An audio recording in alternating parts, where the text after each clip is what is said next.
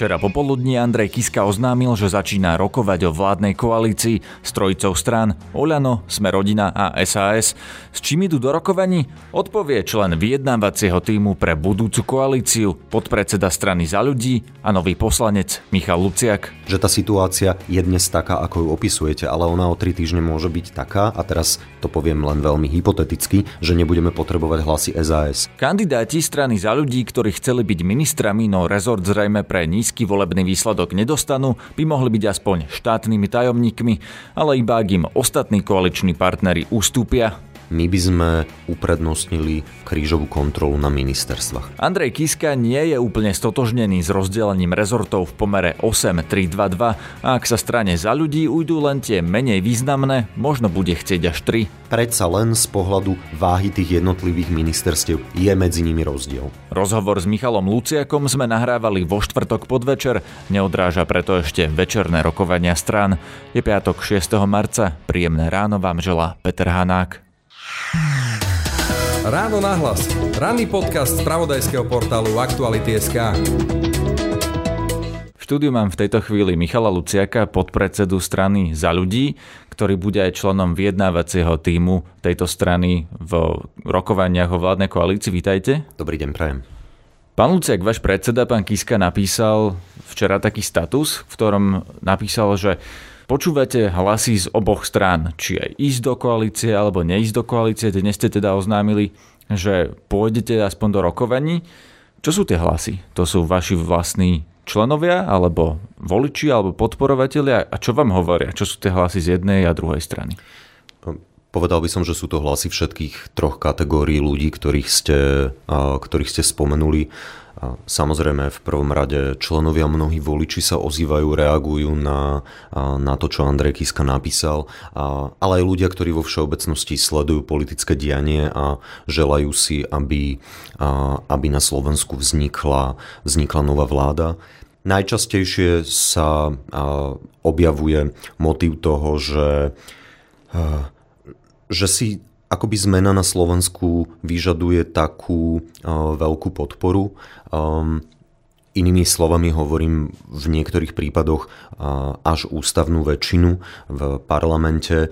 To znamená, že, že na to, aby sme to mohli urobiť, je dnes matematicky po voľbách možné to spraviť len v štvorkoalícii stran, ktoré de facto od dnes začínajú rokovať o vytvorení novej vlády. No ale oni by tú vládu zložili aj bez vás? A v prípade, že by ste súhlasili s nejakými zmenami ústavnými, napríklad previerky sudcov alebo čokoľvek, na čo by bolo treba ústavnú väčšinu, tak sa to môžete zahlasovať. Čiže vy, vy tam vlastne v tej vláde, aj keď by to bola vláda zmeny, nie ste potrební. To uh, samozrejme takto vychádza matematicky, ale pokiaľ v tej vláde nie ste, nemáte možnosť uh, do, takmer vôbec ovplyvniť podobu toho tej zmeny, lebo a ak sa rozprávame o previerkach sudcov, alebo sa rozprávame o novom zložení súdnej rady, alebo i o iných zmenách, ktoré si vyžaduje práve ústavná väčšina v Národnej rade, tak v takom prípade vlastne strácate možnosť ovplyvniť jej podobu a potom ste vystavení len hlasovaniu. No, nestrácate, lebo môžete rokovať. Keď by potrebovali vašu podporu na presadenie ústavných zmien, tak by s vami mohli rokovať o ich podobe. Samozrejme teoreticky mohli, ale viete, ako ten legislatívny proces, to samotné vyjednávanie proste prebieha v nejakej dynamike na základe nejakých skúseností. To znamená, že z tohto pohľadu ja osobne usudzujem, že je oveľa lepšie pri tých vyjednávaniach už samotných od začiatku byť tak, aby ste vedeli čo najlepšie a zásadne ovplyvniť vlastne podobu tých zmien. S čím idete na tie rokovania? Čo prinesiete na stôl? Čo budete vlastne požadovať od tých ďalších troch strán? V prvom rade a je to úplne logické. Týka sa to samozrejme aj strán alebo hnutí Olano, Sme rodina a SAS. Každý z nás sa bude prirodzene snažiť presadiť kľúčové body nášho programu, ktorými sme sa vlastne uchádzali o dôveru ľudí vo voľbách. Samozrejme, Andrej Kiska opakovane, ale aj mnohí iní ďalší predstavitelia strany za ľudí, nie len v kampani, ale už aj potom, ako sme zistili, aké sú výsledky volieb, priority strany za ľudí opakovane potvrdzovali. To znamená, naozaj z nášho pohľadu je to predovšetkým zmeny týkajúce sa charakteru štátu, spravodlivosti, verejnej kontroly, toho, čo nás v posledných rokoch najväčšmi kvárilo. Samozrejme, my sme strana, ktorá sama seba definuje aj ako stranu regiónov, na to, aby ste mohli na to, aby ste sa mohli pokúsiť a doručiť zároveň výsledky v tom, že regionálne rozdiely sa budú znižovať. Na to potrebujete mať, na to, na to potrebujete mať buď ministerstvo alebo nejaký, nejaký iný orgán, ktorý týmto spôsobom môže konať. Samozrejme peniaze na to, aby ste to mohli urobiť. To znamená, že toto sú pre nás v tejto chvíli kľúčové, kľúčové, kľúčové prvky. Ale Prepačte, som... ktoré ministerstvo dokáže znižiť regionálne rozdiely? Veľmi nerad by som, ak dovolíte, veľmi nerad by som sa v tejto chvíli rozprával o konkrétnych ministerstvách alebo o iných pozíciách v budúcej, dúfam, budúcej vláde, pretože pretože dnes tie rokovania vlastne len začínajú. Ja by som nechcel ani predbiehať tú situáciu, nebodaj predosielať výsledok toho, akým spôsobom Tomu to rozumiem, ale už vieme, že niektoré tie strany si nastavili alebo povedali, čo vlastne chcú Boris Kolár, ktorý je druhá najsilnejšia strana deklaroval záujem o ministerstvo dopravy a regionálneho rozvoja, preto sa vás na to pýtam, že ak by ste chceli rozvíjať regióny, ale to ministerstvo by ste nemali a vy ste vlastne najslabšia strana v tej koalícii, čiže nebudete si môcť veľmi vyberať.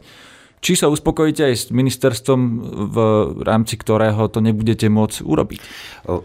Znovu, ak dovolíte, zopakujem, že veľmi nerad by som tú situáciu predbiehal, ale samozrejme tie nástroje na regionálny rozvoj, oni nie sú len na ministerstve dopravy a regionálneho rozvoja alebo výstavby, tak ako sa volá to ministerstvo dnes. Nachádzajú sa aj na iných ministerstvách, ale to sú naozaj veci, ktoré sú otázkou našich najbližších dní, rokovaní a, a, a, a nerad by som tú situáciu predbiehal. A ak dovolíte, ešte by som chcel povedať jednu vec. Samozrejme, veľmi zreteľné, jasné a čitateľné ukotvenie Slovenska v NATO a EÚ, to je to, čo si my, s čím budeme určite prichádzať na rokovanie s našimi budúcimi koaličnými partnermi. Ešte predvčerom váš predseda Andrej Kiska hovoril, že radšej by šiel do vlády bez Borisa Kolára. Čo sa stalo za tie dva dni? Zmenili ste na neho názor? Počas celej kampane sme uh, ako strana definovali našich najbližších partnerov alebo tie politické strany a hnutia, s ktorými v prípade, že by sme takú dôveru získali, tak by sme s nimi radi skladali vládu. Ak si správne pamätám, my sme Borisa Kolára nikdy nevylúčili, zároveň sme hovorili, že... Rozumiem, ale predvčerom Andrej Kiska povedal, že by bolo teda lepšie, keby v tej vláde nebol, preto sa na to pýtam teraz, že čo sa stalo za tie dva dní. Pokračujeme iba v tom, čo sme vlastne povedali, to, čo, čo sme hovorili pred voľbami. Áno, môže nastať aj matematická situácia, práve vyžadujúca si ústavnú väčšinu, v ktorej Boris Kolár môže byť. Alebo bude musieť byť. Neprekáže vám tá jeho minulosť a to, že keď sa objavujú prvé mená jeho možných nominantov na ministrov, tak okamžite sa na nich v médiách nájde, že sú to ľudia prepojení s nejakým biznisom alebo že mali sporné rozhodnutia v minulosti, že skôr ako vôbec tá strana je vo vláde, sa hneď na ňu vyplavujú tieto veci. Rozumiem, preto aj predmetom rozhovorov Andreja Kisku a Igora Matoviča a predpokladám, že v tomto zmysle tie rozhovory aj budú pokračovať medzi nami všetkými.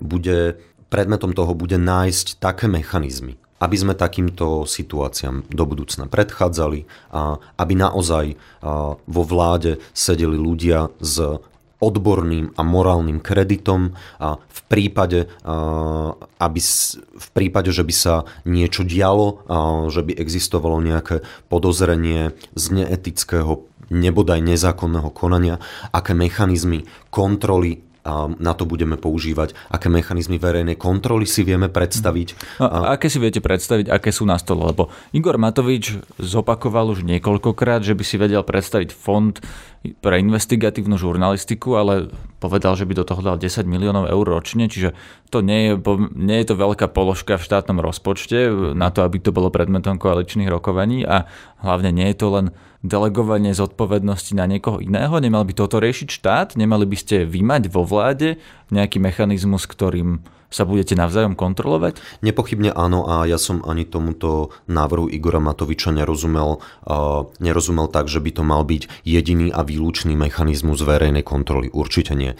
Uh, veď napokon kontrolné orgány uh, štát má uh, a teraz sa nerozprávame len o uh, policii a justícii, ale samozrejme aj iné kontrolné mechanizmy spomeniem Úrad pre verejné obstarávanie a iné ďalšie orgány a inštitúcie tohto typu. To sa samozrejme platí, že ide predovšetkým o sfunkčenie týchto inštitúcií. Ide predovšetkým o to, ako zabezpečiť ich materiálnu, finančnú nezávislosť na to, aby si mohli plniť svoje funkcie, ktoré im zo zákona, zo zákona vyplývajú. Čiže ja priznám sa, že som tomu z ani vyjadrení Igora Matoviča, ani z tých rozhovorov nerozumel tak, že teraz by sme sa chceli, ne, nedaj Bože, zba, zbavovať nejakej zodpovednosti, určite nie. Čo tá krížová kontrola medzi ministerstvami? Lebo existujú dva modely. Jeden je, že bude mať minister a štátni tajomníci, že ich bude mať tá istá strana, že budú plne zodpovedať za to ministerstvo. A druhý model je, že sa strany budú kontrolovať navzájom, teda že minister bude z jednej strany a štátni tajomníci z tých druhých, aby si videli na prsty. Ktorý uprednostňujete vy? My sme v, v tejto chvíli aj vzhľadom na to, o čom sme sa rozprávali v predchádzajúcej otázke, my by sme uprednostnili práve krížovú kontrolu, krížovú kontrolu na ministerstvách. To súvisí aj s tým, akým spôsobom sa v budúcej koaličnej zmluve, ak sa k tomu dopracujeme, a akým spôsobom sa ten vzťah vlastne medzi ministrom a štátnym tajomníkom zadefinuje. Lebo on je v skutočnosti on je v skutočnosti na rozhodnutí e, konkrétneho ministra, čím vlastne svojho štátne, štátneho tajomníka, prípadne dvoch, uh, poverí, aké im dá kompetencie. To znamená, že na to, aby to naozaj mohlo byť krížová kontrola v právom slova zmysle, mali by sme sa vedieť dohodnúť aj na tom, ako bude vyzerať, pretože ak by sa iba vlastne reprodukoval súčasný stav, tak to riziko, že že to nebude skutočná krížová kontrola, tu samozrejme je. To práve hovorí Igor Matovič, že aby to nebolo pro forma, čiže jemu to vlastne až tak nevyhovuje, alebo vyjadril sa tým spôsobom, že tá krížová kontrola až tak dobre nefunguje a bol skôr naklonený dnes po tom vyjadrení, ako som ho správne pochopil, že za to, aby každý, každá strana si plne zodpovedala za svoj rezort. Čiže moja otázka na vás je, či budete trvať na tej krížovej kontrole. Pohľad Igora Matoviča a pokiaľ viem aj strany SAS na tzv. jednofarebné ministerstvo je samozrejme úplne legitimný. On má aj svoje výhody, ale zároveň platí, zároveň platí, že na to, aby sme naplnili to, že sa chcem, že chceme minimalizovať priestor nejak budúcich problémov prípadnej vládnej štvorkoalície, nám sa v tejto chvíli zdá, strane za ľudí, že tá krížová kontrola by bola lepším riešením. Netvrdím, netvrdím, že môže vyzerať v tej podobe, ako je to dnes a zároveň nechcem povedať, že to je nejaká ultimatívna požiadavka. Andrej Kiska dnes na tlačovke povedal, že tú krížovú kontrolu, alebo teda to obsadenie ministerstiev aj štátnymi tajomníkmi z rôznych stran by zobral aj preto, že máte ľudí alebo že máte odborný potenciál na rôzne ministerstva a preto sa chcem opýtať, že na čo máte odborníkov vlastne v strane? Kam by ste chceli dať štátnych tajomníkov? Ktorí sú tí ľudia, ktorí majú na to, aby boli niekde štátnymi tajomníkmi? My sme sa v súvislo už pri príprave programu, niekoľkokrát sme to spomínali, na ňom sa podielalo viac ako 100 ľudí z jednotlivých oblastí. To znamená, že ja nechcem teraz vytvárať dojem, že na každé ministerstvo, ktoré existuje, máme človeka, ktorý by mohol byť od zajtra štátnym tajomníkom. Ale nepochybne v mnohých oblastiach, kde s najväčšou pravdepodobnosťou nebude mať strana za ľudí svojich ministrov, sú a boli na kandidátnej listine našej strany ľudia, ktorí by sa tejto roli určite zhostili veľmi dobre a boli by podporou aj pre ministra z inej strany vzhľadom na svoj odborný potenciál, vzhľadom na svoje skúsenosti. Takže rozumiem tomu správne tak, že keď ste mali na kandidátke napríklad niekoho, kto chcel byť minister zdravotníctva, pani Letanovská o tom hovorila, a nemáte ten výsledok, aby ste to mohli dosiahnuť, tak by ste ju dali na štátnu tajomničku. Zároveň platí, že znovu by som chcel zopakovať, že nechcel by som sa rozprávať ani o konkrétnych ministerstvách, ani o konkrétnych štátnych tajomníkoch, nedaj Bože o konkrétnych menách, pretože takto ďaleko vôbec nie sme. Ale ako príklad toho, čo som hovoril, áno, dá sa to povedať aj takto. Andrej Kiska povedal aj to, že nie je úplne stotožnený s tým rozdelením rezortov 8-3-2-2, že niektoré rezorty majú vyššiu hodnotu ako iné a teda keby sa vám ušlo len z tých menej hodnotných, tak by ste možno chceli 3 a nie 2. Ktoré sú tie hodnotné rezorty a ktoré sú tie menej hodnotné? Neviem, či by som používal práve slovo viac a menej hodnotné, ale nepochybne medzi ministerstvami, tak ako ich poznáme dnes, existuje rozdiel Myslím si, že vzhľadom na riadenie štátu a charakter Slovenska majú jednoducho inú váhu. Asi by som to povedal na príklade, že ministerstvo vnútra má proste vzhľadom na rozsah aj kompetencií, aj množstva finančných prostriedkov, ktoré cez jeho kapitolu uh, tečú vrátane regionálneho školstva. Uh, má proste inú váhu ako povedzme ministerstvo hospodárstva. A teraz by som veľmi nerád, ale urazil niekoho, pre uh, koho je ministerstvo hospodárstva povedzme eminentným záujmom, životne dôležitým orgánom túto nerad by som vyvolal akoby tento dojem, ale predsa len z pohľadu váhy tých jednotlivých ministerstiev je medzi nimi rozdiel. Keby vám pristala napríklad kultúra, lebo povedzme si na rovinu, vy si nebudete môcť veľmi vyberať z pozície toho najslabšieho partnera v koalícii, to by znamenalo, že, že si poviete, že tak ku kultúre chceme ešte ďalší slabší rezort, aby sme mali tri? Ak sa nenahnevate, toto je naozaj veľmi predčasná otázka.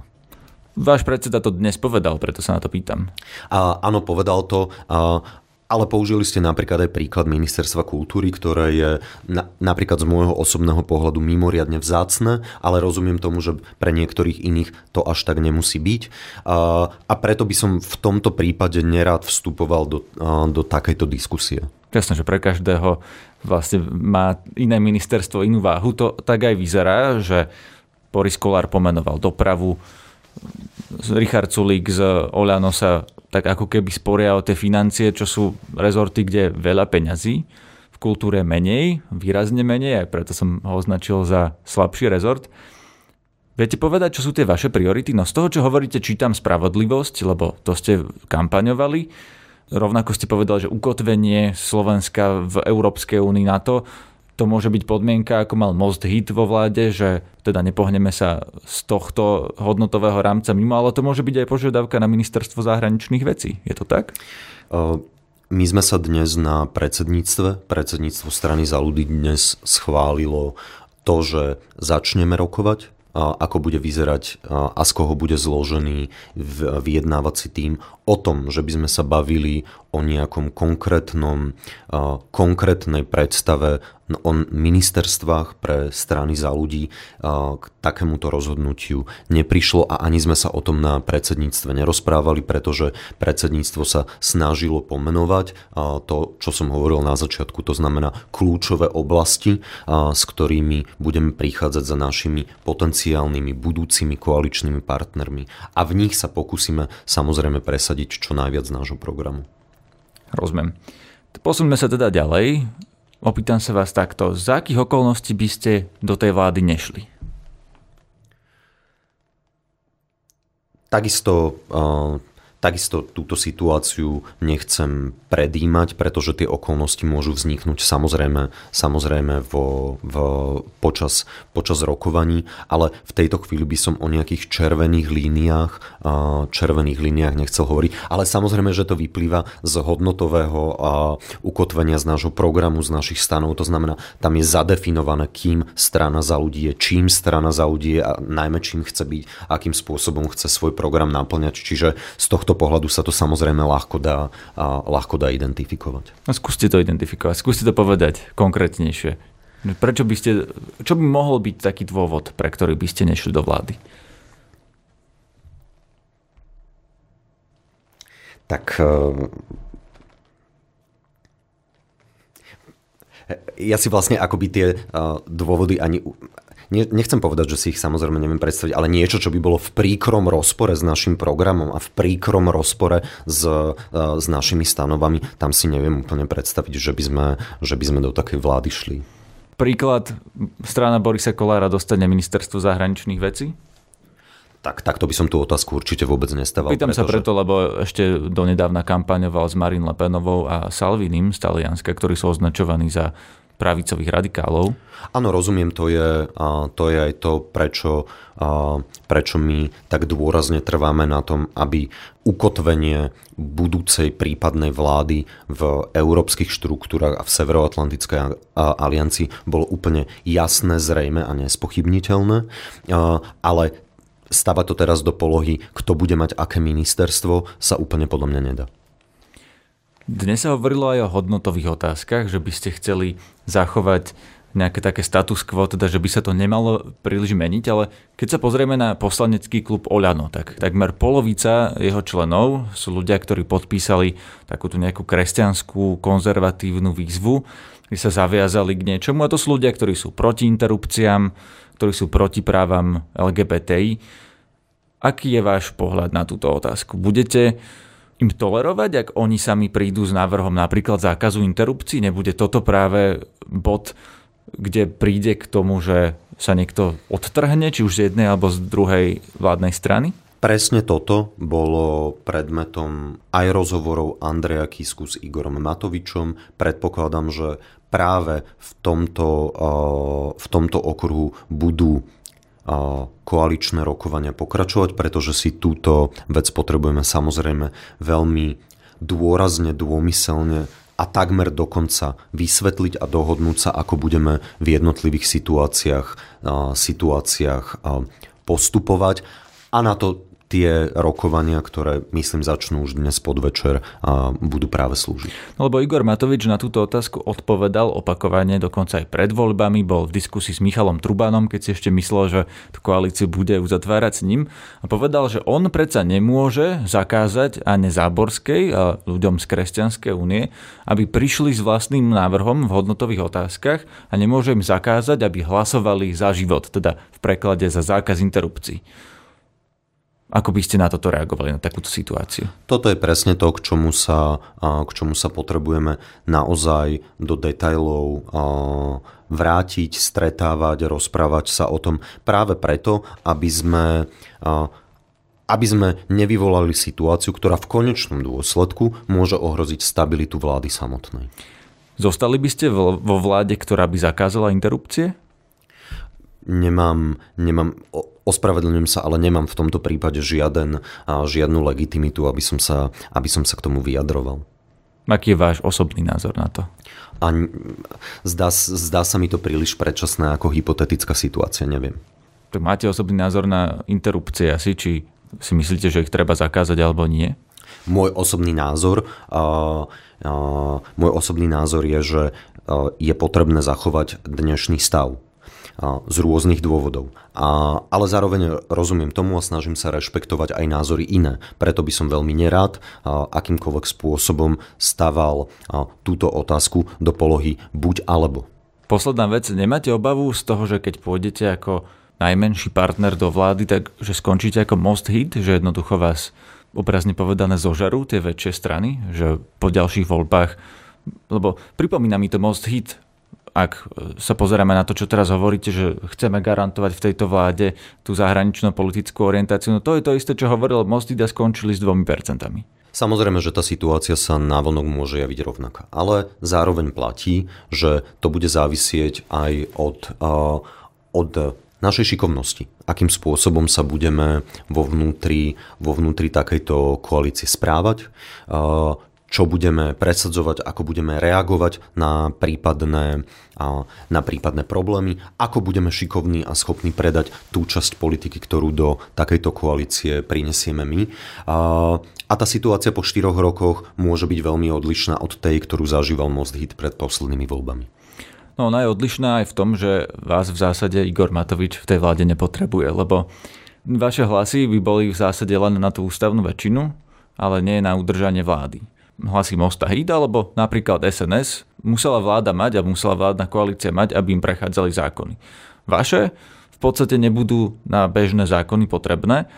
Preto sa pýtam, či budete v takej pozícii, v tej koalícii, aby ste si mohli niečo vyjednať. Lebo keď si postavil hlavu Andrej Danko, dostal to, čo chcel. Keď si postavíte hlavu vy vo vládnej koalícii, nebudete v tej istej pozícii.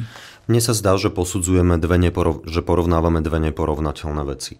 A ja predpokladám u všetkých našich koaličných partnerov, prípadných budúcich, rovnako ako som presvedčený, že taká dobrá vôľa existuje u nás, že sme schopní a budeme pripravení sa o niektorých veciach dohodnúť. A že tá situácia môže byť radikálne iná práve preto, čo sme tu zažívali posledné dva roky, ponaučení z atmosféry, ktorá sa na Slovensku diala, Verím tomu, že sme schopní v spolupráci s našimi partnermi nachádzať zmier, že sme schopní nachádzať dohodu aj tam, kde sa javí, že by teoreticky tri z tých štyroch strán mohli mať navrh a nepotrebovali by toho štvrtého partnera.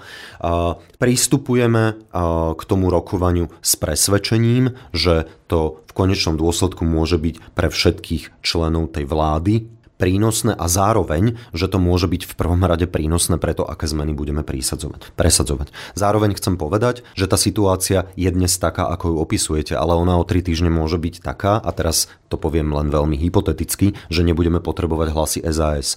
Lebo aj taká matematická možnosť existuje. Dokonca existuje matematická možnosť, že vláda môže existovať aj bez hlasov Borisa Kolára. To znamená, nie len my, ale aj všetci ostatní sa budeme v tomto zmysle nachádzať vo veľmi podobnej situácii.